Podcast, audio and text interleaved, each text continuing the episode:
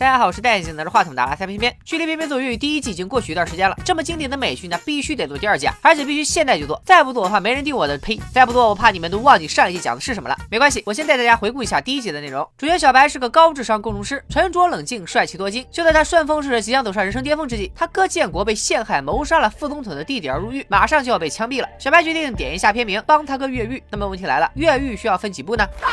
第一步，把监狱结构图纹在自己身上；第二步，抢银行被判入狱；第三步，把他哥带出来。俩兄弟，妈妈死了，吧失踪了。建国又当爹又当妈的，把小白抚养长大。哥俩关系好到差点共用了一个女朋友。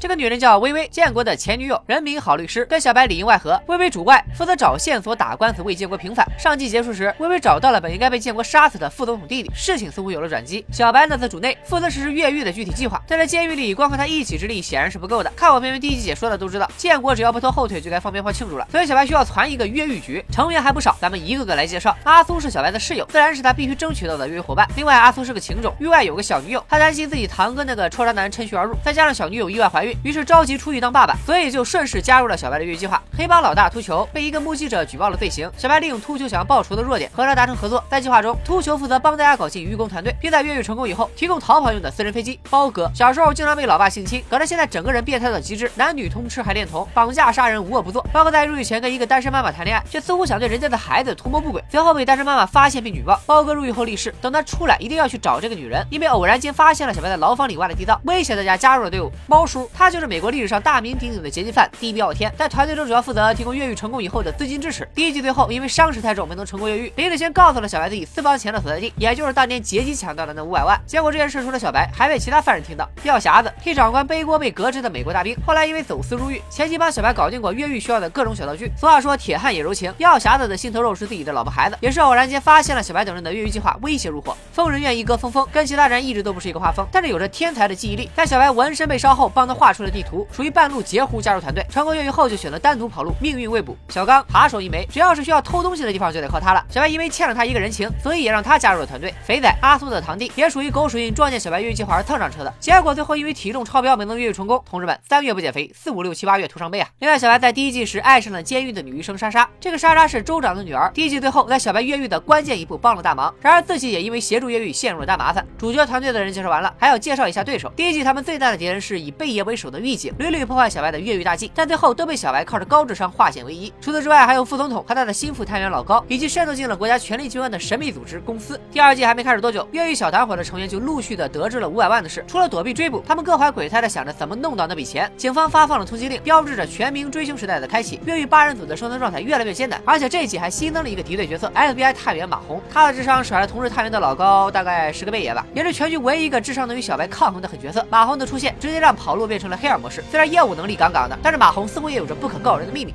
所以你们难道不想知道越狱小团伙能否逃出升天吗？不想知道他们每个人的命运吗？不想知道最后五百万花落谁家吗？不想知道马红到底有啥能耐吗？不想看马红和小白斗智斗勇吗？越狱第二季专栏已经在片片的公众号上线了，现在只要九块八。越狱十亿个视频带回家。你们也知道，越狱第一季和第二季是最经典也是评分最高的两季。做完这两个专栏，我也不知道自己还会不会接着往下做了，所以大家且看且珍惜。当然，如果订阅片片的年度会员，片片已经更新的所有专栏和未来一年内更新的不低于十二个专栏就可以免费看了。拜了个拜。